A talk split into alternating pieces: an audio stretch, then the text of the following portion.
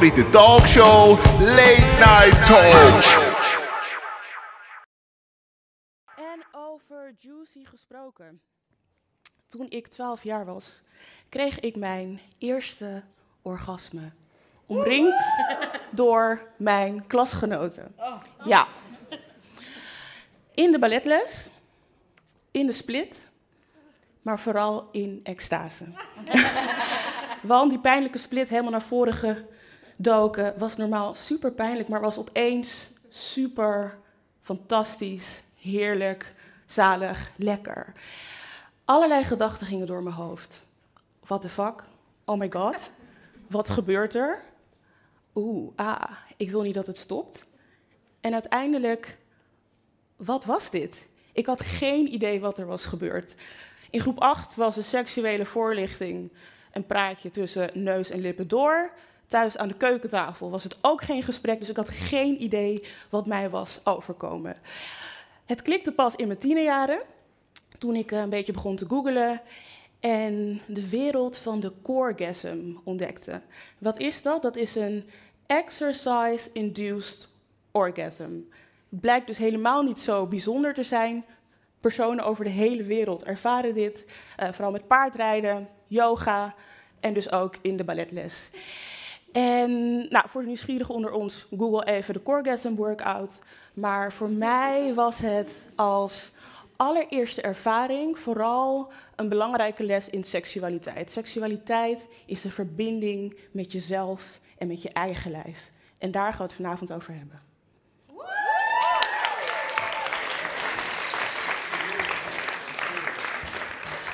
Want we hebben een bomvol programma vandaag. We hebben zes fantastische gasten. We gaan het hebben over inclusieve kleding met Lotte van Eyck. We gaan het hebben over wellness met Ilanga, eh, sorry, met Shaila, correctie. En met vier gasten, onder andere Ilanga, seksuologe, Milou Delen, eh Jeannette Shedda en natuurlijk Janisha Simons gaan we het hebben over de orgasmekloof. En de muzikale omlijsting was van de fantastische Joe Sara met het heerlijke nummer Juicy, die straks ook nog even terugkomt op het podium.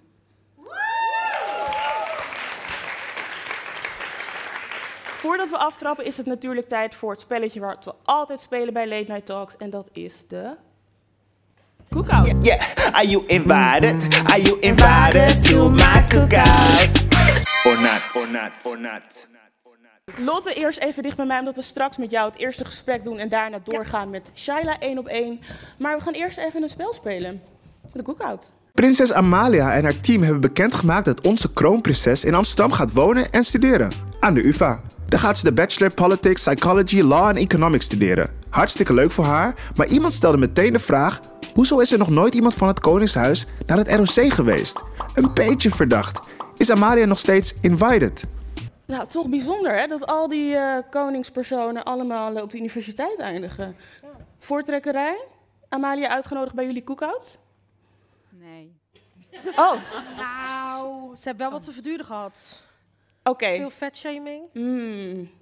Dus jij wilt met haar in gesprek daarover. Ja, Ja. Maar zeggen, jij zegt gelijk nee. Nee, ik, ik ben niet zo van het Koninklijk Huis. Oké. Gewoon nee. Koningshuis, hoe heet dat? Kon- ja, Koningshuis. Ja, niet uitgenodigd, heel duidelijk. We gaan naar de volgende. Hashtag Swedengate was laatst behoorlijk trending op Twitter. De reden? Mensen deelden daar massaal hun slechte ervaringen met Zweden tijdens etenstijd. Blijkbaar is er in het land van ABBA en Ikea traditie om de vriendjes van je kinderen geen eten aan te bieden als ze bij je thuis zijn en beter nog weg te sturen als ze het lef hebben om rond etenstijd langs te komen. Twitteraars begonnen massaal ervaringen te delen over het gierige volkje dat zelfs om geld vraagt als je ze uitnodigt voor een verjaardagsdiner. Hmm, komt dit je bekend voor? En zijn die Zweden nog invited? Ja, deze was voor mij extra pijnlijk. Voor de mensen die me kennen, Zweden is echt een van mijn favoriete landen. Maar Swedengate is toch echt waar. Zijn ze uitgenodigd, de Zweden, bij de cookout? Nee. Of moeten ze gewoon een tikkie eh, betalen? Of Lotte, ik zie jou nog wel een beetje twijfelachtig kijken. Nou ja, ik zou ze wel laten zien hoe het hoort. hey, precies. Oké, ja. Love it. Toch? Bitterballetje, niks meer aan doen. Ja. Toch? Oké, we gaan naar de laatste. De komiek Sundos El Ahmadi liet op Instagram weten dat ze een supermooie filmrol aangeboden kreeg, daar dol blij mee was en hem gelijk aannam. Vervolgens liet ze aan de producent weten dat ze zwanger is en toen wilde ze haar opeens niet meer hebben. De productiemaatschappij genaamd The Media Brothers zou zich volgens haar daarmee schuldig maken aan zwangerschapsdiscriminatie. Anderen zeggen weer dat Sundos gewoon pech heeft. Sommige rollen werken nou eenmaal niet voor je met een zwangere buik. Zijn de Media Brothers naar deze uitgeleider nog invited? Nee. Oké. Oh. Gelijk nee, Lotte. De Media Brothers, hè? De Media Brothers. Ja, nee. Niet Soendos. Soendos is sowieso uitgenodigd. Ja. Ja. Eten voor twee. ja. Lotte, Shaila, dank jullie wel. We gaan door met één op één gesprek met Lotte over House of Lovai. Dankjewel, Shaila. Meiden! Lotte van Eyck ken je misschien wel als Instagram-fenomeen van de heerlijke pep talks die ze ons geeft vanaf haar pimpelbank in luipaardprint. Of misschien heb je haar al eens eerder gezien bij ons op het podium toen ze vorige herfst over vetfobie in de mode-industrie kwam praten. Vandaag komt de vrouw wiens pronouns uiteraard she, her, hot zijn over haar nieuwe prachtige very size inclusive kledinglijn voor House of Leviathan vertellen. Big up Lotte! Ja, inderdaad. Lotte. Superleuk om je weer hier in onze Late Night Talk zo te Leuk hebben om te. Ja, En eh, gefeliciteerd dankjewel. met je tweede collectie. Thank you. House of Levi. En vertel, die eerste collectie was al prachtig, maar hoe verschilt het, hoe anders is het van die tweede collectie, die nieuwe collectie? Nou, de eerste collectie ehm, was meer gewoon een soort van rage vanuit mij van ik mis dit in de huidige fashion industry en zeker hier in Nederland. Dus het was allemaal korte topjes, strakke rokken, alles heel strak en revealing en knallend. En ik kreeg toch wel heel veel berichtjes van mensen die zeiden van ik vind het zo tof en ik wil het heel graag dragen, maar Ja. ik durf het gewoon niet. Ik vind het gewoon eng. Toen dacht ik, oh ja, Lot, even slow down. Hè? Want toen jij 14 was, toen trok je dit ook niet aan. Ja, en het was omdat Dus- het te strak was. Te strak, te revealing, weet je wel. Ik bedoel, eh, we gingen nu even door Amsterdam heen eh, met Christy. En we worden gewoon eh, overal aangegaapt alsof ze een freakshow zijn. Zo van, oh, je, ik kan je zien, je bent dik. And I see you. Why aren't you hiding yourself? Weet je wel, dus Ja. dat is heel heftig. En als je daar niet aan gewend bent om zeg maar zo geconfronteerd te worden met je lijf... Ja. dan is het heel heftig om iets aan te hebben wat heel revealing is. En Ja. ook nog eens, zeg maar, heel eh, opvallend. Ja, en hoe zijn de, de maten voor deze nieuwe collectie? Heb je die ook aangepast? Want ik begreep dat vooral die kleinere maten heel snel gingen in de verkoop. Ja. Ja, omdat die stuks dus zo intens waren. En de mensen met een maatje 38 tot 46, die hebben nog wel zoiets van, let's go, weet je wel. Maar ik denk dat vanaf een maat 50, dat het toch wel veel mensen waren die zoiets hadden van, nou, ik vind het toch wel spannend. Ja, Ehm, en ik had ingekocht op 4XL, 3XL, want ik dacht, ja, eindelijk kunnen jullie iets aan wat er niet was. ja. En, hun, ja, en iedereen was een beetje zo van, ja, maar vind het een beetje, vind het een beetje eng. ja precies. ja, Dus, je hebt nog wel diezelfde maten, Ik heb gewoon maar dan op een andere manier, een ander stijltje eigenlijk. Nou ja, nee, alles is gewoon in dezelfde maat verkrijgbaar. Ik ga Ja. niet ineens zeggen Nee. van als je 4XL bent mag je geen eh, pimpeltopje kopen. Nee, precies. Want dan, eh, maar het is gewoon minder op. strak en minder Nee, nee, nee, nee. ook Het niet? is allemaal precies hetzelfde. Alleen het is zeg maar meer qua designs dat ik een beetje in mijn achterhoofd gehouden heb van oké, ehm, hoe voelde ik me toen ik eh, net begon met Mhm. eh, mezelf omarmen op een andere manier en wat droeg ik graag zelf. En dat was dan dat ik even iets met een vest combineerde, dat je dan van de zijkant mijn buik bijvoorbeeld niet zag. En die items heb ik nu gewoon ook gemaakt. Ah, Dus- oké. en je Ah, kan gewoon full on mesh. Ja. Maar je kan er ook een vest overheen Ja, dragen, precies. snap je? En dat is Ja. gewoon voor iedere maat verkrijgbaar. Ja, precies, inderdaad. Want vanaf welke maten ga je? Eh, vanaf 38 tot 64. 64. Want wij hebben bijvoorbeeld ook een post op onze Late Night Talk social geplaatst over inclusieve merken. En daar kregen we ook wel wat kritiek op van hey, een aantal van deze merken zijn helemaal niet zo size inclusive, want ze gaan maar tot 4XL en dat is normaal. Eh, krijg jij ook wel eens kritiek op de maten die je biedt? Nee, want ik eh, heb sowieso een eigen maatboog. Dus mijn 4XL is een maat 64 en normaal zou dat een 6, 7XL zijn in een reguliere winkel. Mhm. Dus ik krijg wel kritiek van eh, als, me, als uh, Linda had een artikel gemaakt en toen kreeg ik allemaal eh, eh, dunne witte wijfies in mijn DM's met jij bent helemaal niet inclusief. jij, nee, want ik kan niks van jou kopen. En ik zo, nou Messi, dan mag jij lekker naar de H&M, Zara, Bershka, Hupplepup, Vibra, maakt mij niet uit. Ga je daar shoppen? En ik had echt zoiets van, nee, dan word ik toch toxic, dan word, dan word ik giftig van. Ja, ik zoiets maar van, jongens, en het jongens. klopt ook totaal niet. Nou ja, het is gewoon meer dat ik denk van, effen, geef ons effen dit. Weet je, Ja. dat ik denk van, het komt. Weet je, Mhm. ik wil echt de 3XS, 4XS en dan naar de 8XL. Dat is mijn doel. Maar Ja. hey, ik doe dit alleen. Precies. Dus hoe, hoe verwacht je van mij dat ik nu Ja. zeg maar echt alles... Weet je, dus dat, dat krijg ik. Maar ik heb nog nooit een eh, DM gehad van... ik pas niet in jouw kleding, want ik ben groter dan je grootste maat. ja. Dus dat niet, nee. Ik, Nee. heb zelfs, ik heb eigenlijk vaak gehad van... oh, normaal moet ik echt ze- 7XL ergens kopen... en jouw 4XL is nu te groot. Dus ja, precies. dan heb ik zoiets van... nou, dan gaat het goed. Ja, inderdaad. Want welke merken koop jij zelf bijvoorbeeld? Ja. Lawaai. Daarbij. House of Eh, wat ik zelf koop. Ja, het is een beetje een mengelmoes. ASOS is echt nu mijn to-go-to ehm, Ja. ja. Eh, win- online winkel. Omdat ze Mhm. daar gewoon eh, van ASOS zelf en van Collusion en van een paar merken hebben wel leuke dingetjes. Maar het is vooral ASOS design zelf. Ja. Dus daar bestel ik dan ehm, bijvoorbeeld, ik had van de week een evenement en dan bestel ik daar echt een cocktailjurkje. Weet je, echt een pimpeljurkje die je niet zomaar in een winkel ergens kan kopen. Mhm. Ehm, en ja, ik, eerlijk, ik heb eerlijk gezegd de laatste tijd niet zoveel kleding gekocht. Maar voorheen deed ik dat vooral dan ASOS, MS Mode, eh, Monkey. Monkey is ook Mhm, een fijne. Klopt, ja zeker. Ja. En eh, ja, dat, dat, ja, dan ben je wel lekker klaar. Ja, eigenlijk. nou, Ja. handje vol, gewoon House of Lawaai. Toch? Ah, zullen wij Ja, inderdaad, zeker. En nou, maten staan natuurlijk helemaal centraal. Weet je, het gaat echt over die size inclusion. Ehm, zijn er nog andere dingen die kenmerkend zijn voor House of Lawaai, die echt non-negotiable zijn? Die echt onderdeel zijn van die missie van House of Lawaai? Ehm, Misschien rondom duurzaamheid of rondom ja, ook. stijl. Ja, het is zeg maar... Ik heb sowieso dat ik... Ik heb nu twee items uitgebracht die eh, zwart zijn. Zwarte Ja. kleur. En ik heb ook kobaltblauwe items. Ehm, en dat zijn nu eigenlijk... En oranje, dat zijn dan de uniekleuren die ik nu uitgebracht heb. Maar ik merk toch dat die minder goed gaan. Want mensen zijn gewoon op zoek naar prints. Wat fijn is, want dat wil ik ook heel graag.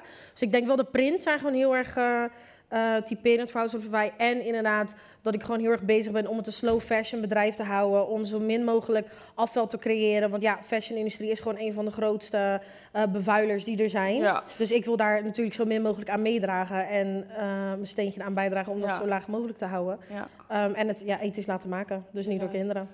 En laten we nog heel even gaan over, terug naar de, mm, ja, die lancering van je collectie.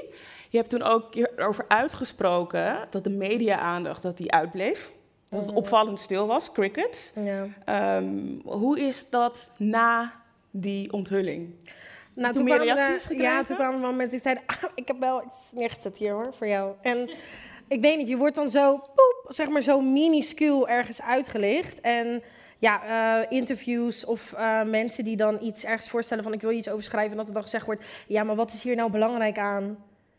Hoezo moeten we dit uitlichten? Dat ik echt denk... Dat is de reactie die jij kreeg? Ja, nou ja, mensen die artikelen pitchen. van mij wilden gaan schrijven. Ja. En dat dan neerlegden ergens. Of... ehm, Ah, Weet je wel, dat soort dingen. Maar ja. daarna kwamen er dus wel meer interviews en meer mensen die ineens zeiden van... oh, mogen we toch wel... eh, Mm, toen ze op hun vingers getikt waren. Ja, precies. Weet je, want ik weet, als ik één keer weer een kutmeiden filmpje post... dan is het, wil je daar wat over zeggen? Ja, Wat precies. gezellig. Ja, En ik ben een hele fucking kledinglijn aan het opzetten. En het is, Cricket. Ja. ja, wat, dan heb je ook zoiets van... Oké, weet je wel, maar daarna kwamen er wel heel veel mensen die zeiden... van, oh ja, ik wil toch wel wat over horen.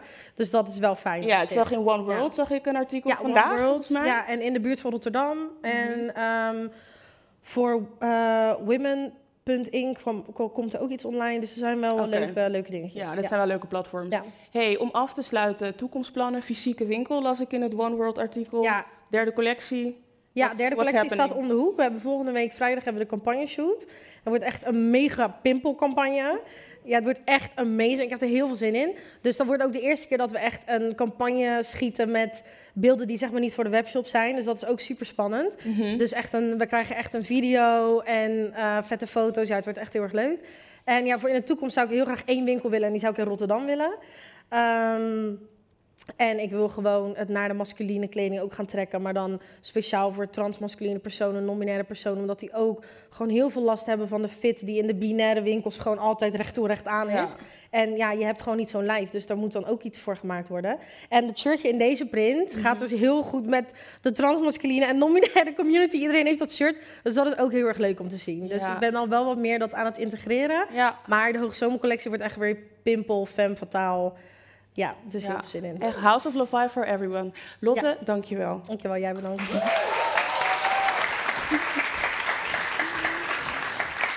Wij gaan door met onze volgende spreker, Shaila. Shaila is doing God's work. Met Cabra heeft ze een wellnessruimte gecreëerd specifiek voor iedereen die geen witte cis hetero man is. Denk aan yoga, healings, workshops en talks over je mentale en fysieke gezondheid, coaching en andere therapieën. Een gevalletje van je wist niet dat je het nodig had en nu kan je niet meer zonder. Een groot applaus voor Shaila. Shaila, welkom, welkom. Je. Ehm, je bent hier om te praten over Cabra. Cabra. Dat is Cabra. Cabra is een, ehm, ja, dat is een plek waar je kan werken aan je mentale welzijn, eh, fysieke welzijn. Maar het is, het is ook een plek voor verbinding, eh, voor ontmoeting en voor herkenning. Ja, en het is opgericht naar aanleiding van, eh, in 2020, naar aanleiding van de protesten rondom BLM. Nee, het is niet per Nee? se naar aanleiding van de protesten opgericht. want Het idee bestond al langer. Ehm, maar ik merkte wel dat dat het momentum was. Ehm, ik had er zelf op dat moment ook capaciteit voor om het eh, project op te starten. Ehm, ehm, en omdat het breder gedragen werd, dacht ik ook, dit is het moment. Ja, dus de urgentie was er op dat moment. Of Eh, de vraag of de urgentie was er altijd. Of laat ik zeggen, de behoefte of de Ja, misschien- Opening. Ja, precies. misschien Ja, moment timing. ja, ja. Ja, ja. En ehm, nou, het is heel specifiek voor queer, trans, black, indigenous en people of color. Ja. Ehm, wat voor activiteiten worden er georganiseerd? Je had het net al over geestelijk, over fysiek. Ja. Wat kun je verwachten bij Cabra? Ehm, ja, een van de eerste evenementen die we hebben georganiseerd was eh, ehm, eh, voor vluchtelingen, eh, vrouwen hadden we het op dat moment eh, genoemd. En dan specifieke mentale gezondheid. Ehm, er is op dit moment te weinig ruimte voor mensen met die ervaring om te praten over die ervaring. Mhm, mhm. Ehm, ja, in een veilige setting, want vaak wordt dat gesprek zo gedraaid dat eh, het over inspiratie gaat. Dat die Mm. mensen die gevlucht zijn en, en heel veel trauma's met zich meedragen. En eh, dan bijvoorbeeld in Nederland terechtgekomen zijn, dat dat eh, inspirerend is. En waar ze Mm. dan zijn eh, eh, gekomen op de sociale ladder. ja, Ehm, ja. Ja, je, hebt het, nee. je, je noemde net het woord veilig. Ehm, Ja. Een safe space. Hoe creëer jij dat binnen Cabra? Eh, ja, het is, eh, het ja, dat is best strak afgesteld en daar zit ik heel erg bovenop om dat ook vast te houden. Eh, dat betekent dat heel veel mensen zich daar dus niet in kunnen vinden, omdat ik daar denk ik militant in ben en dat wil ik ook blijven. Ehm, dus het betekent dat witte cis-hetero mannen, witte, nee eigenlijk gewoon witte mensen zijn er niet welkom. Ehm, en ehm cis-hetero mannen ook niet. Ehm, want ik wil een ruimte creëren die zo, voor zover dat kan vrij is van seksisme, racisme ehm, ehm, en eh, andere vormen van onderdrukking. Ja. Transfobie, homofobie. Ja. Mhm. En ik kan me voorstellen dat je daar heel vaak en regelmatig reacties op krijgt. Ja. Hoe ga je daarmee om? Ga je met die mensen daarover in gesprek? Nee. Ga je het uitleggen? Nee, nee. Of je slaat erop aan ehm, of niet. Mhm. Ehm, ik, eh, voor mij is dat een gepasseerd station dat ik mensen probeer mee te nemen in dit idee. Mhm. Eh, er, er is zoveel informatie te vinden over eh, wat witte suprematie kan doen met je mentale en je lichamelijke gezondheid. Ehm, en en nou, eigenlijk wil ik me meer richten op witte mensen. Die zouden zich daar meer van bewust moeten zijn wat eh, voor schade Eh, mensen van kleur worden wordt, eh, berokkend door witte suprematie. Ehm, en daar zijn ze zich niet altijd bewust van. Ze bekijken het vaak vanuit individueel perspectief en niet, zo, niet, niet vanuit ehm, ehm, een een systeem. En denken dus, ja, maar jij bent toch, wij zijn vrienden, wij zijn buren, wij zijn collega's. Dat, dan, dan is het er toch niet. Dan zijn er toch geen microagressies, want ik hou van je of eh, weet ik veel wat voor relatie je hebt. Ehm, maar het is er wel. Het is er wel. Ik weet niet of je dat kan voorstellen als je in een ruimte stapt als persoon van kleur, als zwarte persoon. Ja, Eh, ja. Witte ruimte. Wat Dus- gebeurt er dan met je ja. lichaam? Dus eigenlijk is Cabra die uitzondering op die wereld waarin we altijd leven. Ja, Ehm, en al die, ehm, ja, al die invloeden die betrekking hebben op racisme, op seksisme, et cetera, die worden letterlijk buiten de deur gesloten, zodat die daar geen ruimte kunnen krijgen. precies. Ja. ja, dat is voor heel veel mensen een rode lap, Ja, als je het zo strak afstelt. ja, dat, Ja. Daar, gaan, daar worden hun emoties, Ja, agressie, ja. onbegrip. Ja, ja, ja. Is heel interessant, want dan begrijp je het grotere geheel gewoon niet. Begrijp je dan niet? Ja, en dan ben je dus ook niet een cliënt van Cabra. Of Nee. een, ja, ben niet de doelgroep, letterlijk. En ehm, als ik morgen bij Cabra aanklop, wat, wat kan ik verwachten? Wat, wat Oh ja. staat er op het programma? Ehm, nou, je kan er sowieso een afspraak maken met mij bijvoorbeeld. Ik ben shiatsu-therapeut, lichaamswerker. Ehm, en over een paar weken hebben we de Healing Hangout. Oké, op welke Eh, dus- datum is dat? 26 juni, zondag 26 juni, half twee. Save the date? Ja. Eh, oh ja, het verkoopt heel snel uit. Dus, want Cabra is intiem. Dus Boek de je moet date. snel ja, precies, een kaartje kopen. Ehm, en dat is de tweede editie van de, de Healing Hangout. Ehm, wat we daar doen is eigenlijk met elkaar thee drinken. ehm, eh, mensen kletsen met elkaar terwijl ze praten eh, over ehm, topics die eh Noël heeft neergelegd. Ehm, Co-founder van Late Night Talks. oh, ja, precies. Ik weet niet waar Noël zit, maar... het ook niet, maar ik hou van haar. Oh, daar Oh, ja, staat. Ja, Eh, ja dus eh, zij heeft topics, eh, ze, ze produceert dat heel goed. En er zijn ook lege canvassen, dus mensen kunnen ook gaan schilderen. Ehm, en het, ja, het is, het gaat vooral om samen zijn, community ja, en gesprekken kunnen voeren in met een veilige mensen plek. die op jou lijken Mhm, en waarbij een half woord genoeg is. mhm. Daar hadden we het is- over voor de show natuurlijk. Ja, precies. ja. Ja. daar, die plek is Cabra. Ja. En nou, Cabra is ontstaan met crowdfunding. Ik zag ook nog op social nog een link voor de crowdfunding. Kunnen mensen nog doneren? Ja, blijft Wat hebben jullie openstaan. nodig om financieel duurzaam te worden? Ja, he- heel veel geld. Mhm. Ja, heel veel geld. Ja, Ja, dus bedoel- allemaal doneren. ja mag ik nog eh, e- even de Hoeveel heb je nodig, eh Shaila? Hoeveel geld? Aha. Nou, ik zou, ik zou eh 25.000 euro wel heel prettig vinden.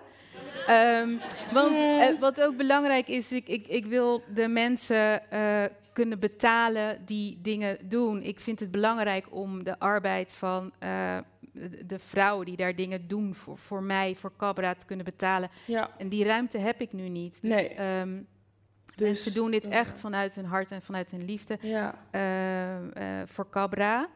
Ehm, ja, het geld is hard nodig. Geld dus. is hard nodig. Ja, Ja. ik wou echt nog iets heel gevat zeggen, maar ik ben het kwijt. Oh, sorry. Maar misschien komt dat nog straks Ja. tijdens de borrel. Ehm Shaila, ehm, ja, want wat is jouw droom? Daar ben ik wel heel erg benieuwd naar. Wat is jouw droom met Cabra als je dus die 25.000 of meer binnenharkt? Ja. Wat, wat gaan we dan zien? Ja, ik hoop dat we in verschillende steden eh, een vestiging kunnen krijgen. Ehm, eh, en het, het liefst zou ik ook op een Caribisch eiland iets Oeh, willen ja. doen Oh, met dan kom ik mensen. sowieso. dat we, want dat- ja, toch? Oh, het is zo moeilijk hier zonder Zo vitamine D voor ons en zo. Ehm, en dan- nou, dan kunnen we daar gewoon lekker gezond en vrolijk worden en zo. Op een eiland. Ehm, nee, maar het is vooral nu, nu is het heel belangrijk dat Cabra in Amsterdam echt voet aan de grond krijgt. dat wou ik zeggen. Eh, al die mensen die zwarte vierkantjes hebben geplaatst in 2020. Ja, nee, serieus. Ik- en allemaal Amster- Amsterdamse bedrijven gaan checken op Ja. social media. En ik heb hen gezegd, oh wat fijn dat jullie dit hebben gedaan. Ja, Wil je direct impact maken op mensen in jouw stad? ja. Doneer aan Cabra. Geweldig, geweldig. Niemand heeft gedoneerd. Ja. ja, echt. Ja, Ja, ik, dit is heel, ik bedoel, ik, heel ik erg. schrik, maar ik schrik ook niet, maar ik schrik toch ja, wel. precies. Het is heel erg. Ja, ja ik, ik vind het heel naar dat, dat mensen op de BLM-bandwagon zijn gesprongen. En Die moeten geëxposed worden eigenlijk. hè? ja, Welke ja waren volgens het? mij... Ja, volgens mij, eh, ik ga ervan kwispelen, want de Black Archives is volgens mij bezig met een project hierover. Dus eh, ik, ik, ja... Oh, over die zwarte blokjes Ja. en het gebrek aan actie. Ja, samen met Funny. Ik zag het volgens volgens mij mij en een derde ja. partij, maar dat weet, weet ik Nou, jij niet. springt Dat was- er ook mee op de wave en dan... eh, Ja, zeker. De Black Archives, dat zijn mijn vrienden. Eh, zij steunen Cabra echt vanaf het begin. En ehm Jessie is een hele fijne gesprekspartner geweest voor mij in het opzetten. eh, want ik doe dit alleen. Dit is een hele grote onderneming. Letterlijk, Ja. het is een onderneming die ik in mijn eentje draag. En eh, wat Lotte net ook zei, dat, dat, dat merk ik ook. Dat mensen echt hele hoge verwachtingen hebben. En denken dat ik een heel groot team achter me heb. Maar ik zit dit echt in mijn eentje te doen. ja. Met af en toe dus hulp van eh, mensen zoals Noël. ja. En vandaag dus ook met dit, van dit publiek. En ja, dit publiek. Dankjewel, Shaila. Ja, graag gedaan. Het is weer tijd voor het volgende spel. En aan tafel, of aan, aan de stoelen op het podium, nodig ik uit de vier gasten. Ilanga, Milou, Tanisha en Jeannette. We gaan een spel spelen. Song Association. Alright, yeah, we're gonna play a game, and it's called Song Associations. Welkom, welkom, welkom, welkom. We beginnen lekker met een spel. Eh, kennen jullie het? Oké. Korte uitleg. Ik noem een woord en jullie gaan zingen. Oh. Zingen. Ja. Ja, oké. zingen. Ja. Gelukkig hebben we Joe Sara in de house, dus zij gaat jullie ondersteunen als jullie het even het melodietje kwijt zijn. Ja. Ehm, maar iedereen krijgt dus een eigen woord. En jullie moeten dan een lied zingen waarin dat woord voorkomt. Ik zie Oh. Milou heel nerveus worden. Nee hoor. Ja. Oké, het eerste woord. Jullie zien het, hè? Lik. En dat is voor jou, Tanisha. Oké, misschien het publiek. Doen jullie maar mee, hè? Ja, dat dacht ik ook. Juist! Ja. My neck, now, lick it good. Suck this pussy just like you should. My neck, My back, lick my pussy and my crack. Woo! Oké, Tanisha, door naar de volgende ronde. We beginnen met de minst erg. Oké, het is tijd voor het volgende woord. Wet. En die is voor Jeannette. Wet. Wet ass pussy. Heel blij, heel blij voor Jeannette. Wet- Ik denk aan Wet, Wet, Wet, maar dat is geen liedje. Ik ken die ook niet, Dat is een artist. Ja. Eh, wet ass pussy. oh, dank je. Put it in Ja. your mouth with this wet ass pussy. From the top. Oké. Oké, volgende woord is tease. En die is voor jou, Ilanga. Poeh. Ehm,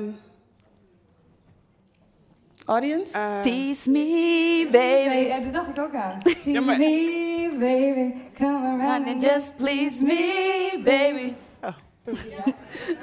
ik geef hem weg. Jij ik mag geef hem weg. komen zingen.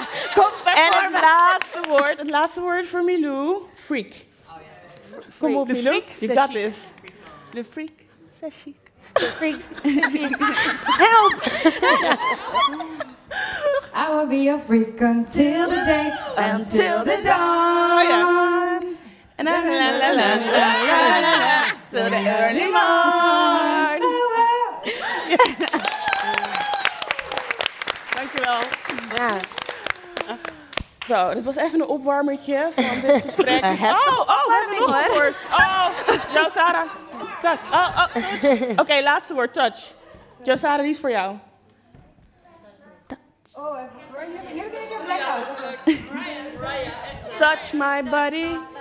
Throw me on the floor, wrestle me around, play with me some more. Can't touch this. Da, na, na, na. Ja, can't touch this. Na, na, na, na. Na, na, na, na, can't touch this. een blackout. Even oldschool. Oké, we zijn lekker opgewarmd. We gaan het hebben over de orgasmekloof. Tanisha, Milusha, Net, Ilanga, van harte welkom. Super om jullie hier vanavond te hebben. Eh, jullie hebben allemaal verschillende expertises, verschillende achtergronden. Maar we gaan eerst nog even kijken naar een introductiefilmpje. Vanavond hebben we een sterrenteam samengesteld van vrouwen die alles weten van het prachtige vrouwelijke orgasme. Dat orgasme dat iedereen verdient, dat orgasme dat onbeschrijfelijk is. Dat orgasme dat we niet meer willen faken. Nu we deze feiten op tafel hebben liggen, kunnen we het gaan hebben over deze oplossing. De toekomst, het dichten van die kloof. En in het ideale geval gaat iedereen hier straks naar huis en naar zijn losse of vaste bedpartner met maar één doel: klaarkomen. En wie ons daarbij gaan helpen? Give it up voor journaliste Milou Delen, sensualiteitscoach Tanisha Simons, activiste Jeanette Sherra en seksuologe Ilange van der Geld. Yes, yes, yes. Nou, laat ik maar gelijk met de deur in huis vallen. Wanneer zijn jullie voor het laatst klaargekomen? Vanochtend. Tanisha, vertel. het was ook heel Ik had grappig. zin. Voordat ik ging werken, ja. Allemaal speeltjes. Pre-work. Ja. Ja. Alleen of met iemand anders? Nee, alleen Oh ja. solo, solo, solo. Solo. Met mijn toys. Dus basically samen, maar toch alleen. Samen maar toch alleen. Milou, Jeannette, Ilanga? Ik, ik dinsdag met mijn partner. Ja. Lekker. Net? Ik moet eh, bekennen dat ik het niet zo goed kan herinneren. Dus dat is eigenlijk niet zo goed nieuws voor mezelf. Ja.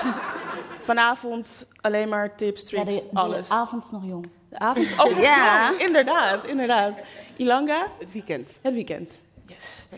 En nou, orgasmekloof, percentages, hetero, relaties, man-vrouw, hele grote gap. Wat is nou eigenlijk de kern van het probleem, als we dat zouden moeten omschrijven? Waarom nemen vrouwen niet genoegen met klaarkomen in one-night stand, relaties, et cetera? Omdat we het niet gewend zijn. Dat we erom kunnen vragen dat dat is waar seks hebben, waar het over gaat. Dat allebei de partijen, of alle drie of vier, whatever, de partijen klaarkomen. Ik denk als jong meisje, als je opgroeit, dat het heel vaak lijkt alsof seks, especially in heteroseksuele relaties, dat seks draait om de man. En dat je hem moet laten klaarkomen. En niemand praat echt over dat het ook voor ons mogelijk is. En ik denk dat daar eigenlijk het grootste probleem in zit. Ja, dus eigenlijk dat de seks ophoudt nadat de man is klaargekomen. Ja, en ze rollen gewoon om en they're like, deuces. Ja. en, en snurken en door. Ja. Ja. En En ik denk ook omdat we dat hetero mensen verwachten dat ze, hetero vrouwen, dat ze van penis en vagina altijd moeten klaarkomen van penis en vagina seks. Toen ik opgroeide dacht ik van, oh dan gaat die piemel erin en dan een paar stoten en dan kom je klaar. Want dat was het beeld wat ik meekreeg. En dat gebeurde vervolgens niet, dus ging ik orgasmes faken. Dus ja. ja, dus dat is eigenlijk het verhaal rondom seks wat Ja. je hebt meegekregen Ja, van je ouders, tv. porno. Ja. Ja. ja. Ja. En Ilanga, met wat voor problemen komen ehm, mensen met een vulva bij jou aankloppen? Want jij bent seksuoloog, Ja. dus jij hoort van alles. Ik hoor van alles. Ja, vertel. Nou ja, het is heel divers eigenlijk. Hè? Dus inderdaad soms problemen met klaar kunnen komen. Mhm. Hè? Of we het wel graag willen, maar dat het niet lukt. Eh, en daarbij gezegd, het hoeft natuurlijk niet. hè. Als je het prima vindt dat je niet klaarkomt, is dat ook heel goed. Dus niet een ding wat je hè, wat moet. Ehm, maar heel vaak ook ehm, minder zin hebben. Hè? Of verschil in verlangen met de partner, dat de een vaker wil dan de ander. Ehm, pijn bij het vrijen komt ook heel vaak voor. Ehm, Vaginisme? Vaginisme komt niet zo heel vaak voor, maar komt ook voor. Ja. Ehm, ja, Ja. En hoe komt het eigenlijk? Ja, dus Nisha zegt het al, we zijn zo gefocust op niet ons eigen plezier, maar dat van de ander. Eh, wat voor oplossingen, ik wil eigenlijk niet al gelijk naar de oplossing Nee. gaan, maar toch een kleine, kleine wat, wat zeg je dan tijdens zo'n gesprek? Nou, praktijk? wat ik vaak eh, ook zeg, ehm, en dat sluit ook een beetje aan wat bij Milou zei. Kijk, we zijn eigenlijk, als je kijkt, hè, een willekeurige film waarin een seksscène voorkomt, Mhm. dan eh, is het vaak penetratieseks wat er gebeurt. En inderdaad, wat Milou schetst, van, hè, je bent binnen een paar tellen, dan krijst de een en dan krijst de ander. En denk je, oeh, oh, oh, nou, dat was hem, dat was hem. Dus dat is een beetje het beeld waarmee je opgroeit. En als je dan zelf denkt, nou ja, op een gegeven moment, dan, als je seksueel actief wordt, denk je, oh, nou, dat is dus wat er dan gebeurt. Ja. En, eh, dat het, ehm, en dat het, plezier, het, zeg maar, en de voorlichting gaat ook heel erg over niet zwanger worden, geen zouden krijgen. Dat was het vroeger heel erg. Hè? En het ging niet zozeer over plezier, van hoe voelt het dan? En eh, waarom doe je het eigenlijk? Ja, want kunnen jullie ook genieten van seks als jullie niet klaarkomen? Ja, Ja. 100 procent. Ja. Maar liever natuurlijk wel. Hm. Ja. Ja. Ik bedoel, heel veel, ik hoor toch veel vrouwen zeggen, ja, maar ik vind het niet, het hoeft van mij niet. En dan denk ik, ik hoor dat wel vaker vrouwen, ze- Ja? vaker vrouwen zeggen. En leggen ze dan Ja. ook uit waarom niet? Of, Ja, ik denk dat ze... of hebben ze zich erbij neergelegd? Ja, Of- dat, zeg, dat hoor ik wel vriendinnen zeggen. Ja, ik heb me er gewoon bij neergelegd. Of ja, het lukt gewoon niet. En dan vraag ik, maar kom je van jezelf klaar? En dan zeggen de meeste vrouwen, ja, dat wel. Hmm. Dus dat vind ik dan toch wel opvallend. Ja. Ja. Dan, ja, dan gaat er dus iets mis of mis als je met iemand anders gaat seksen. En dus vaak met een, eh, met een man. Ja, ja, precies. En nou, klaarkomen, dat is nu de focus. Maar er zijn natuurlijk ook mensen ehm, die aseksueel zijn, bijvoorbeeld. Mhm. Weet je, ja, seks is een basisbehoefte zoals eten, drinken, slapen, et cetera. Maar wat als je die behoefte niet hebt? Ja, wat nou, voor, dat- wat voor je zegt- advies geef je Ja, dan? nou, seks is in, niet in die zin een basisbehoefte als eten en drinken. Hè? Dus voor Mhm. sommige mensen die ervaren het natuurlijk wel zo. Ja. Hè, dat mag ook. Ja, maar het is niet, die gaat niet dood als je Nee, dat is waar. Hè? En als Nee, je niet waar. eet en niet drinkt, op een gegeven moment dan gaat het Ja. goed. Sommige mannen beweren van wel overigens. Ja, precies. en dat mogen ze ook zo voelen. Ja. En vrouwen mogen dat ook zo voelen. Hè? Ja, of, nou, iedereen mag dat zo voelen. Hè? Ja. Ehm, hè, maar maar hè, zin hebben in seks, dat, is ook, je, hè, dat, dat valt niet op je als regen uit de lucht. Hè, dus zin, als je zin hebt in seks en opwinding, dat moet wel geprikkeld worden. Er moeten Mhm. seksuele prikkels zijn waarop je, waarvan je denkt, hmm, hmm. niet dat je meteen in vuur de vlam staat, maar dat je denkt, oh, oh ja. Ja. dat, oh. ja, en bij aseksuele personen klopt het dan dat die prikkels dan Ja, die hebben gewoon of niet- an- Ja. of die ervaren dat niet als, Ja. seksu- niet als eh, seksueel. Ja. En, Is dat nou een ehm, sekstooi wat ik daar hoorde? Ik hoorde het nee. Ja, dus, die, hebben- dus daar, daar komen die gevoelens niet ehm, boven. Ja. En het is dan best lastig hè, als je dan zegt, ja, seks is een basisbehoefte net als eten en drinken. Ja. Want dan ben je dus, als je, dat, dus als je aseksueel ben je Ja, dan niet, niet normaal, normaal. of zo. Ja. Ja. dus het is dus best dan... Het klopt gewoon niet. Het klopt niet. Nee, Nee, en het is dan ook wel lastig als het zo wordt gezegd. Want op een gegeven moment, ja, weet je, en dan heb je allemaal mensen om je heen die wel aan seks doen. In je puberteit stel je voor dat je zelf denkt, nou, Ja. ik voel het helemaal niet. ja, want ook dan bijvoorbeeld stellen waarbij één persoon aseksueel is. Wat voor, hoe adviseer je die dan daarin? Wat, hoe navigeer je dat? Of natuurlijk niet one size fits all. Ja, nou kijk, Maar- of, of iemand echt, as, kijk, als je echt aseksueel bent, dan heb je gewoon die behoefte Niet. niet. Ja. Hè, en wat er heel vaak is eh, in relaties, is dat er een verschil in behoefte is. Hmm. En ehm, ja, ik zeg dan ook heel vaak, ja, weet je, als jij zin hebt in een boter met pindakaas en je denkt, goh, ik heb zin in een boter met pindakaas. En ik maak het ook even voor mijn eh, partner. Hè. Nou ja, schatje, boter met pindakaas. Jouw partner zegt, joh, ik heb niet zo zin in die boter. Dan zeg je, oh prima, dan eet ik hem op. Hè, of laat liggen, dan eet je hem straks. Hè, maar als je bij je partner komt, joh, ik heb zin in seks. En je partner zegt, joh, ik wil nu niet. Mhm. Dan, dan krijg je meteen zoiets, oh, vind je me niet meer leuk? Ben ik niet aantrekkelijk? Wat is er mis? Hoezo niet? Hmm, je betrekt het dus op jezelf. Je betrekt het op jezelf. Ja. Terwijl- Waarom, waarom is dat zo? Want bij je boterham met pindakaas denk je van whatever. Ja, precies. Hè, dus zin hebben is niet. ehm, ik zeg heel vaak, kijk, het, het zin hebben of de opwinding, dat is iets van- van jou en van Ja. de ander. Of de anderen, hè, zoals jij net zei. Hè, dus, het is, dus het is niet aan jou om de zin bij de ander op te wekken. Ja, je, kunt- je kan natuurlijk opgewonden raken van elkaar, maar het is niet zo dat Als ehm, de een, als de een geen zin heeft, Ja. dat dat komt door jou. Ja. En het kan natuurlijk wel zijn dat in de interactie, in de relatie dingen gebeuren waardoor je geen zin hebt. Of Ja. dat de manier van vrijen niet leuk is. Ja, Of niet dus eigenlijk laat je mensen, leg je dit uit van hoe dat werkt, het mechanisme, en dat ze dat eigenlijk zich, dat ze dat accepteren ook dat het dus zo werkt, in elkaar zit. Ja, en dan kun je natuurlijk wel vervolgens gaan kijken van... hé, hey, wat, wat zou voor jou de seks leuker maken? Ja, als je zegt, nou, ik vind het op zich Want vaak is het zo dat, dat wat er dan gebeurt op het gebied van seks voor de een gewoon niet zo leuk is. Nee, precies. Hè, en dan moet daar het gesprek over gaan van wat kan je doen om daarin dichter bij elkaar te komen. Ja, ja, ja, ja. En als we dan even terugkomen mm, op het orgasme. En vooral de verschillende soorten orgasmes.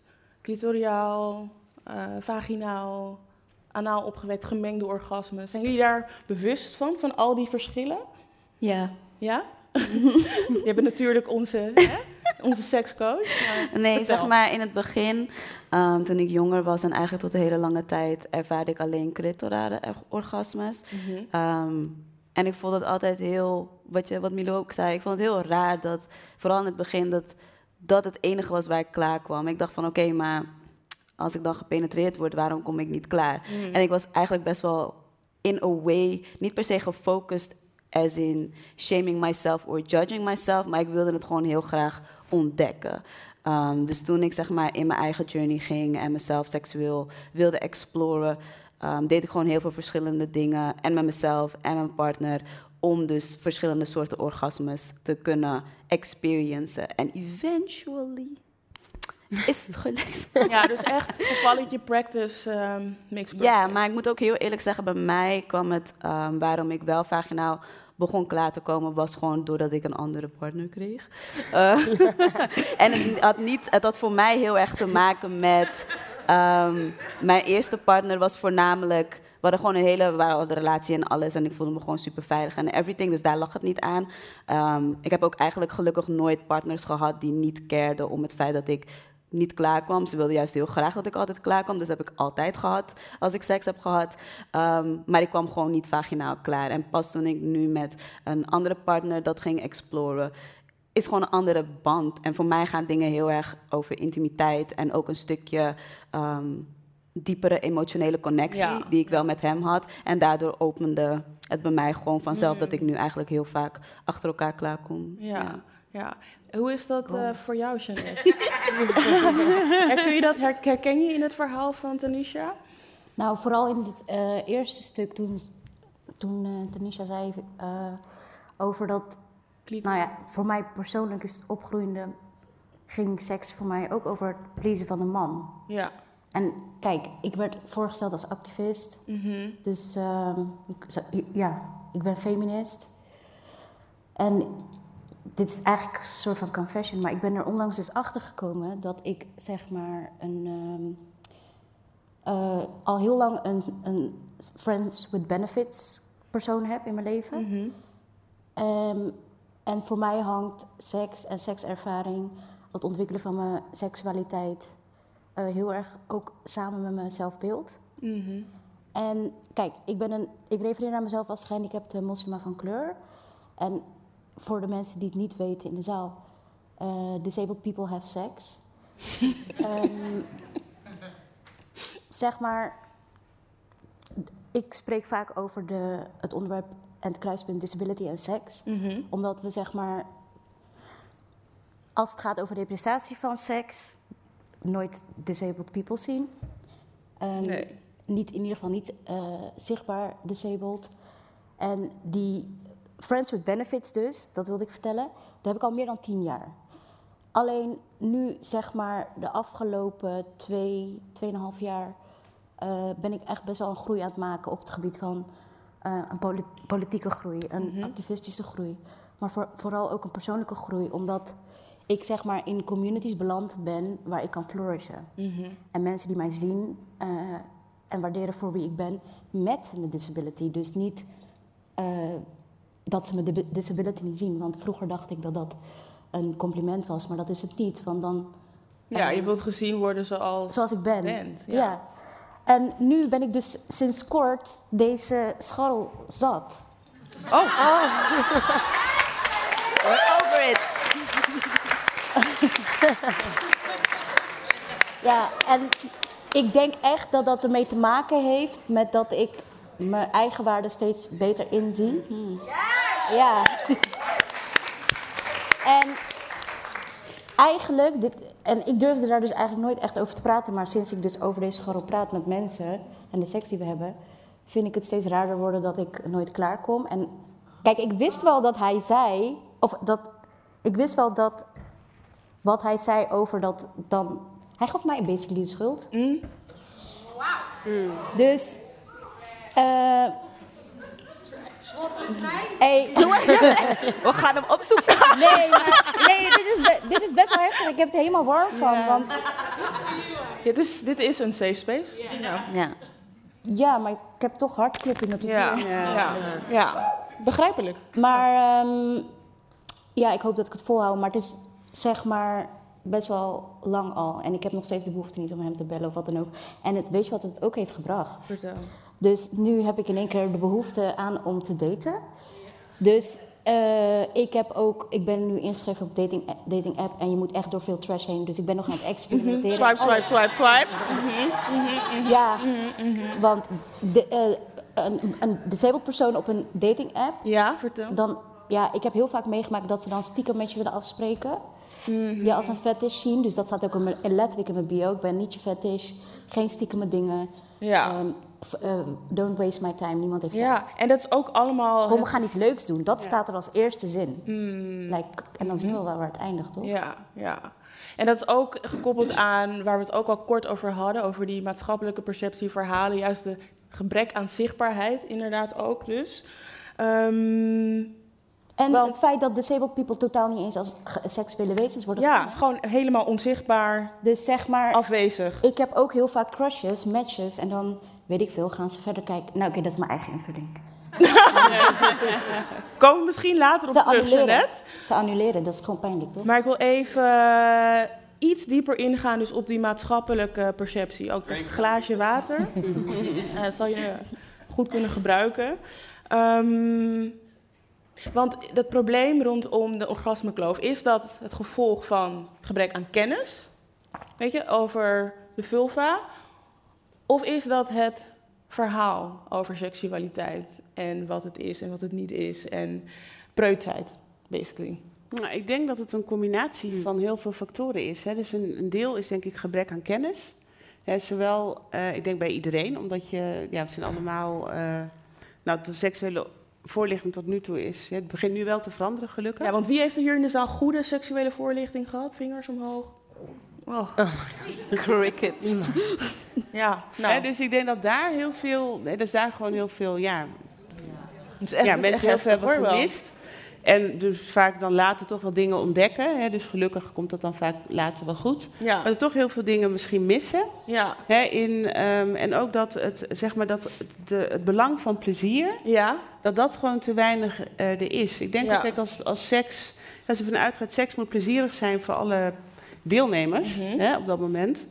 Dan, en het is voor iemand niet meer leuk, of iemand zegt, nou, nou hmm, dat je dan ook denkt, oh, nou, dan hebben we dus blijkbaar geen seks. Dan is, doen we iets wat erop lijkt, maar dat is het. Het is niet eh, Hmm. wat de bedoeling is. Ja, precies. En ze ben je veel minder geneigd om eh, maar te doen waar jij zin in hebt, of te weinig oog te hebben voor je ander. Maar ook dat je zelf gaat denken van, hé, hey, ik vind het niet zo leuk, dus blijkbaar Ja. moet er iets anders. Ja, en dan eh we hadden het ook net kort al over die gesprekken, die communicatie. Mm. Eh, wat voor soort gesprekken moeten we voeren om dit dus bespreekbaar te maken? Milou, je hebt een boek geschreven, Hoe Ja. doen we het? Ja. Waarin je veertien vrouwen hebt geïnterviewd Ja. over hun seksuele ervaringen. Ja. Ehm, zijn er voorbeelden van, van vrouwen die die gesprekken zijn aangegaan? Wat voor, ja, wat hebben ze... Nou, wat ik heel vet vond, was dat een aantal het echt heel erg spannend vonden om erover te praten. Ja. En ik merkte dat ze daarna allemaal echt zo ongelooflijk opgelucht waren. Ja? Ja, echt. Waar zat dat hem in? Ehm, nou, bijvoorbeeld eh Tjitske Reidinga, zij is actrice en zij appte van tevoren van... ik ben zo, ik ben zo preuts en, eh, en ze zei ook meteen... ik kom helemaal niet goed aan mijn woorden als het om seks gaat of feminisme of politiek. Dus ik ga heel veel verkeerde dingen zeggen. En, en ik zag haar gewoon tijdens... het- We hebben 2,5 uur een gesprek gehad en ik zag haar tijdens het gesprek zo loskomen en nadenken... en op, op, over heel verschillende soorten onderwerpen. En daarna stuurde ze nog in de avond een voice memo van... Ik, heb, ik, heb echt, ik ben echt over andere dingen gaan nadenken en zo. Dus praten helpt. Ja, het klinkt altijd zo suf, maar Ja. wel waar. Maar waarom is het zo moeilijk om erover te praten? Ik bedoel, ik kan me ook voorstellen dat jullie allemaal ook jullie eigen reis daarin hebben ervaren. Ik bedoel, Tanisha, ik ken jou ook van zoveel jaar terug. En ik heb jou echt zo'n groei en ontwikkeling zien maken. Van hoe, hoe heeft dat plaatsgevonden? Ik ben wel benieuwd. Voor mij was het, ehm, omdat ik dus moeder werd, ehm, was voor mij heel duidelijk dat ik niks wist over mezelf op het moment dat ik zwanger raakte. Ik had echt zoiets van, oké, ik, ik moet nu een klein kind gaan opvoeden en dingen gaan leren, et cetera. Maar haar moeder weet eigenlijk helemaal niet wie ze zelf is, omdat ik nooit de ruimte heb gekregen van mijn ouders om mezelf te kunnen ontdekken, om mezelf te kunnen expressen als jong meisje. Dus ik mocht heel veel dingen niet. Ehm, en ik snap het ook ergens wel uit protection. En ik ben de oudste dochter en ik ben heel lang het enige meisje geweest. Dus dat begreep ik ergens wel. Maar at the same time had ik niet de ruimte om mezelf sensueel te ontdekken qua mijn kleding, ehm, uitgaan, whatever, dating. Like, ik had gewoon heel veel restrictions. En ik raakte jong zwanger, eh 21. En toen had ik echt het gevoel van oké, hoe moet ik dit doen? Dus, ehm, en voor mij was dat eigenlijk een heel, echt een keerpunt. Dat ik echt zoiets had van, ik wil mezelf nu gaan ontdekken. Dus Ja. ik deed dat echt toen mijn dochtertje anderhalf jaar oud was. En toen begon ik van alles en nog wat te doen. Ja, ja te experimenteren. Ja, maar echt omdat ik gewoon wilde weten wie ik was. Ja. En in eerste instantie kwam dat dus gewoon heel erg uit eh, bij spiritualiteit en dat soort dingetjes. Gewoon dichter bij mezelf, mijn eigen traumatische ervaringen en dat soort dingetjes. En heel snel kwam het uit bij hoe wij als vrouw zijnde ons wel of niet mogen uitdrukken. Ja. Datgene wat ik dus van mijn ouders niet mocht. Terwijl Ja. ik van binnen altijd, ik wilde altijd met naveltruitjes lopen en zo, maar dat mocht niet. Ja, en nu had ik zoiets van, ja, maar wie heeft eigenlijk gezegd dat je je als vrouw zijnde niet op een bepaalde manier mag uitdrukken? Wie heeft dat bepaald en waarom wel en waarom niet? En ik ben altijd wel iemand geweest, ondanks dat ik bepaalde dingen niet mocht vroeger, ik ben altijd heel uitgesproken geweest. Ik hou van dingen onderzoeken, ehm, tegen de stroom inlopen. Dus voor mij was dat eigenlijk best wel een eh, ja, keerpunt. Ja, En dus toen- echt waarin je seksualiteit Ja. kon omarmen. ja, mijn Ja. sensualiteit, hoe ik mezelf wilde uitdrukken. eh, mijn seksualiteit inderdaad. eh, mezelf sexually exploren. En zo is mijn reis naar mezelf Ja. begonnen. Maar het kwam echt uit het feit dat ik gewoon niet wist wie ik was. Maar van binnen altijd voelde dat ik me op een bepaalde manier wilde uitdrukken. Ja. Maar gewoon een beetje gekooid daarin was. En now I felt like busting everything open. En het gewoon doen voor mezelf. En toen voelde ik me meteen ook super vrij. Ja, ik kan me ook voorstellen dat er dus heel veel dingen zijn die je dus hebt moeten afleren of loslaten of veranderen in je hoofd. Herkennen jullie dat ook? Dat er dingen zijn die je hebben moeten loslaten of afleren om je seksualiteit te omarmen? Ja, ik, ik groeide wel op met het idee dat eh, toen ik 14 was of zo, dat je dan voor de eerste keer moest seksen. Je moest zoveel maanden een relatie hebben. En dan na een paar, met mijn eerste vriendje weet ik nog, dan gingen we eerst vingeren, dan aftrekken, dan pijpen, dan beffen. En we werkten gewoon toe naar penetratie of penis- en vagina seks. En daar lagen zoveel regels waren eraan verbonden. En als meisjes dat onder elkaar niet deden, dat was vooral bij meisjes dan, of eigenlijk alleen maar, dan, ehm, dan was je een slet. Of dan, dan, ja. Als je de stappen oversloeg? ja, of- ja, of als je, ik weet nog wel dat, ik weet ook nog wel dat mijn, eh, ik heb twee zussen en één werd ontmaagd of had voor het eerst seks in een tent op Vlieland. Mhm. En mijn oudste zus en ik oordeelden daar zo erg over, want zij had zeg maar zich niet aan die regels gehouden. Ah. Ja, ik weet niet of jullie dat herkennen, maar dat je, dat, dat, dat beeld dat je dus meekrijgt, dus die Ja. schaamte, ja. Ja, ja, dus dat heb je helemaal daarvan los moeten breken. Ja, ja, ja, ja, zeker. En hoe heb je dat gedaan? Ehm, ja, hoe heb ik dat gedaan? Nou, eigenlijk toen ik gewoon zelf veel ging seksen met andere mensen. En eh, ik denk toen. Ja, eigenlijk wel vergelijkbaar met wat eh, Ja. Tanisha zei. En als we dan hebben over het orgasme, wat heb je nodig om opgewonden te raken? Ik kijk gelijk naar jou, Ilanga, maar natuurlijk ook naar jullie allemaal. Wat is daarvoor nodig als je vanuit jouw professionele oog? Voor een orgasme? Ja, om opgewonden, opgewonden te raken. om opwinding ja, te dus beleven. Gewoon voor dat, dat mensen kunnen Ja. meepennen. Even schriftjes uit de wei, schriftjes erbij. Om opgewonden te kunnen worden. Eh nou ja, je hebt een paar. Je hebt natuurlijk sowieso ehm, ja, je lijf nodig.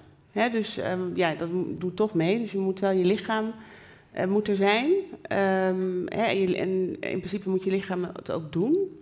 Hè, dus dat je, hè, dat je kan voelen, dat je zenuwen het doen, dat je. eh, ja, nou ja, dat Ja, je lijf doet. touch met je lijf. Ja, Ja. de- en, en eh, ook psychisch moet je ervoor openstaan. Hè? Dus als je heel erg schaamt bijvoorbeeld, of heel bang bent, hè, dan, dan is het ook veel moeilijker om prikkels eh, toe te laten of op te pikken. En dus je moet je bewust kunnen worden van wat er en de sensaties die er komen. Ehm, Ja, dus in principe als je die, als Ja. die, als je die denkt dat die voorwaarden hebt, dan i- in principe zou je moeten kunnen klaarkomen. Ja. Hè? Qua, qua techniek of qua, Precies, want- zeggen, qua voorwaarden. Ja, want soms kan het ook zijn dat je heel erg in je hoofd zit. Ja. Heb je daar nog tips voor? Ja, nee, kijk, wat er gebeurt als je in je hoofd zit, omdat je denkt, oh, gaat het wel lukken of het duurt al zo lang bij mij, duurt al Ja. zo lang. Dan denk je, oh god, oh god, oh god, Ja. straks wordt hij wordt die moe of wordt ze moe of, eh. Mhm. weet je wel, dat je denkt, hoe koelt het toe wapperen daar, want het gaat niet goed. Ehm, ja, dat helpt niet. Als jij, als jij gespannen bent of angstig bent, dan dat werkt je opwinding tegen. Dus dan doe je eigenlijk, ben je heel hard bezig om je opwinding tegen te werken. Terwijl Oh, je eigenlijk denkt, oh, Ja, ja. goed dus focussen, het, goed het eh, blokkeert juist, het Ja. blokkeert elkaar. Ja, dus het, dat werkt niet. En wat moet je dan Ehm, doen? Ja, dus eh, ja, ook, ik, wat ik vaak, kijk, als, als mensen daar heel erg in vastzitten, want het is natuurlijk makkelijk om te zeggen, doe dat nou niet. Ja, ik, ja, zo makkelijk was, dan deed ik het niet. Mhm. Dus wat ik dan heel vaak zeg tegen mensen, oké, laat dat orgasme eens even zitten. En ga weer eens vrijen voor het plezier. Ga eens ervaren hoe leuk het is om die aanraking te voelen, om die opwinding te voelen, zonder dat je een eindstation moet bereiken. Ja, Ja. want soms heb je in je hoofd, ik moet wel klaarkomen. Sommige mensen denken, want dan laat je zien dat het echt goed was, Ja. dat het echt leuk was. Ja. Dat betekent dat je partner goed is in bed, of dat betekent dat je echt hebt genoten. Ja, het En is dan een soort je- vinkje. Ja, en dan leg je heel veel druk op. Terwijl, kijk, als je heel erg gaat richten op dat het plezierig is en dat, je, dat het lekker voelt en dat je geniet en dat je opwinding voelt, ehm, dan gaat die, die, die druk er een beetje af. Ja, en ga je ook letterlijk uit je hoofd. Ja, dan- ben je, je dat- of ik zeg soms dat je mag niet klaarkomen.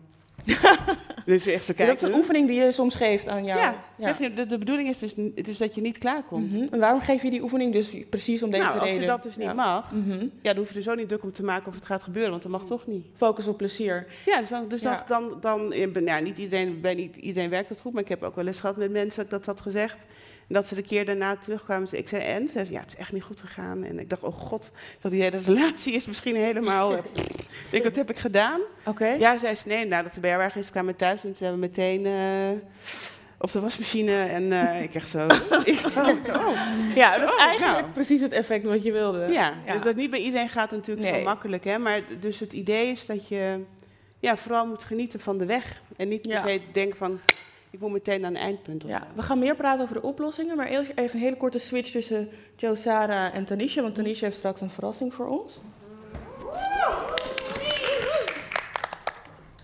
Joe, Sarah, kom er lekker bij.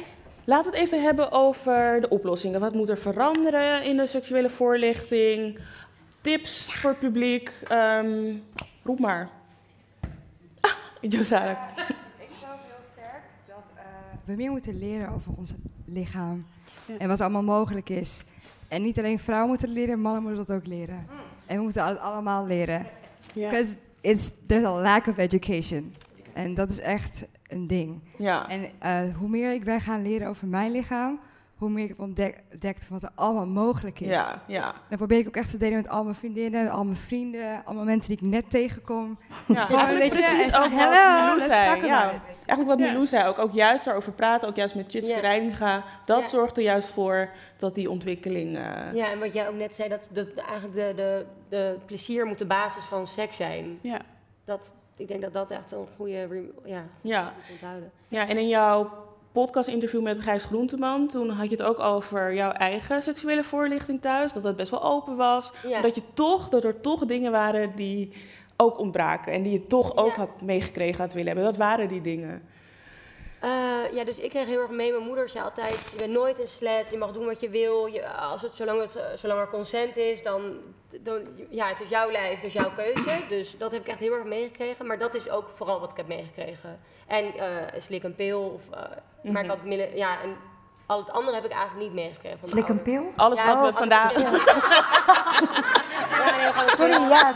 Nee, ja. Wat voor pil? Ja. Even duidelijk. Eigenlijk alles wat we vanavond Ja. hier hebben besproken. Ja, seks met vrouwen had ik meer over willen leren. Ik had eh, wensen, grenzen, eh, ja, eigenlijk, eigenlijk alles. Ja, alles wat nu het gesprek Ja. van de dag is als het over seks ja, gaat ja, eigenlijk. dus ja, ja, Ja, zeker. precies. Ja, ja.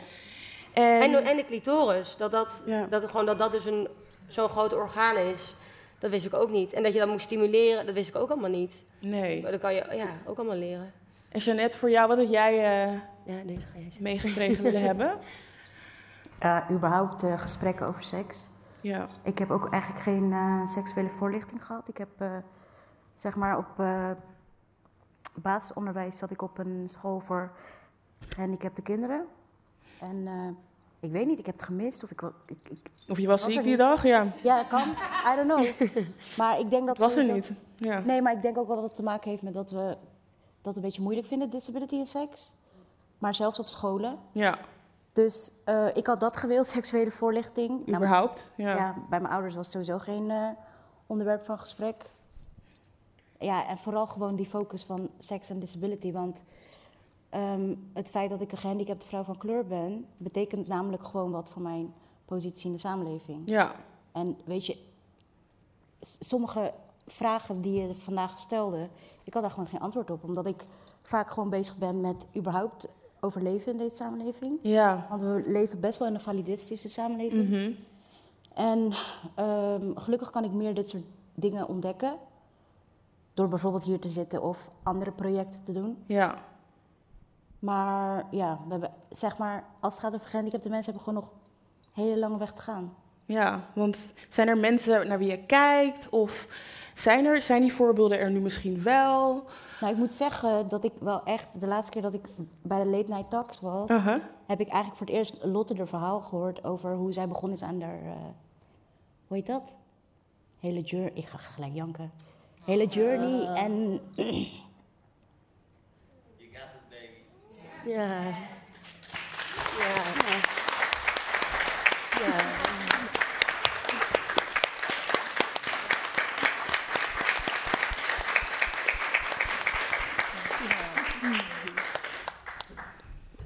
De-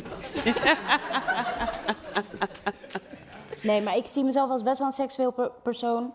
En ik, zoals... Oh, Tanisha net daar.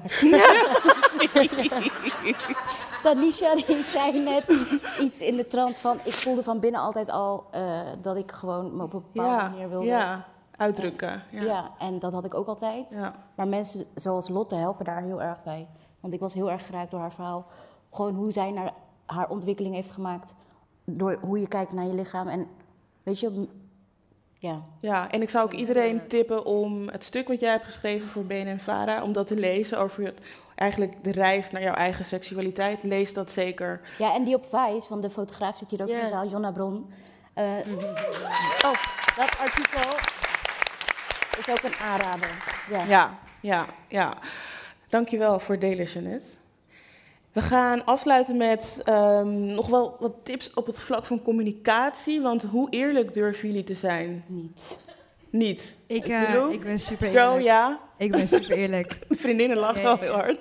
Hoe, Hoe, eerlijk moeten ben helemaal jij? lachen om mij, want ze weten de verhalen. Vertel, vertel één Nou, verhaal. Ik zal even heel snel een verhaal vertellen. Ik was eh, met een man in Rio, hij is een NBA-speler.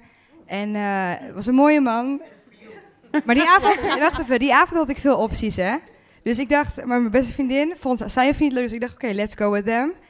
Hij, eh, hij ging gewoon meteen naar penetratie, gewoon. Dus ik dacht, oké, nou misschien komt het hierna wel. Ik moest hem gewoon vragen om aan mij te denken. Op een gegeven moment zei hij van, do you want to give me a blowjob? En zeg ik, well... Toen zei ik tegen hem, are you gonna eat me out? Toen zei hij, no, I don't do that because I'm Jamaican. I'm like, listen, no. Toen zei ik zo van, uh, I've been with Jamaican guys, they asked me for the pussy. So come up with a better excuse. Weet je wel? Dus, ja. En toen, vijf minuten later, was hij niet klaargekomen. Ik, eh, en zei hij, zei hij eh, I'm, gonna, I'm gonna go to bed right now. I'm like, are you kidding me right now? dus ik zei toen echt tegen hem van, you're the worst sex I've ever had in my life. I'm very disappointed. And this is why. Zeg, you are so selfish right now. You think I would hook up with you just to give you pleasure? Like, hello, you know? En hij snapt in het begin niet. Mm-hmm. Maar het grappige was dat hij die dagen daarna super graag. He, was like, he thought he was going to go to Amsterdam and be my boyfriend. Maar in the end, I was like, ik moet het wel zeggen, want ik zeg het niet voor mezelf, want I'm never gonna have sex with him again. Mhm. Maar voor de volgende vrouw. Mhm. Want hij is een man van- die heel erg status heeft en hij, gaat gewoon, hij gebruikt gewoon vrouwen. En that's not okay with me. Dus ik zeg er wel iets van. Als het niet voor mezelf is, het voor de volgende vrouw. Yes.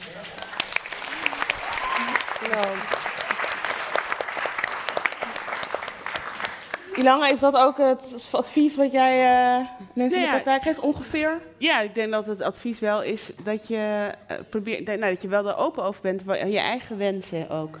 Dus dat je en ook open en ook vraagt naar de wens van de ander. Is het voor jou ook leuk of wat zou jij willen? En dat je ook dus niet bedenkt van, hé, hey, oh ja, je wil met me mee, dus gaan we alles doen wat ik wil.